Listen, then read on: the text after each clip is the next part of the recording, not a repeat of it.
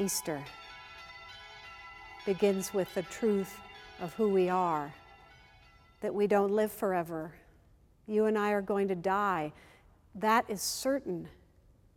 But what Jesus did for us is to die and return, to come back and say, see, I died and yet I live, and I can take your hand and I can bring you with me to eternal life.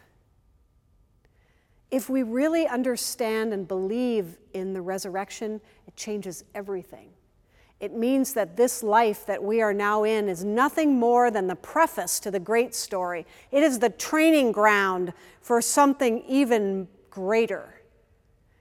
And this life is not about your enjoyment. It's not about milking it for all it's worth. It is about trying to grow closer to God by praying, by giving, by loving.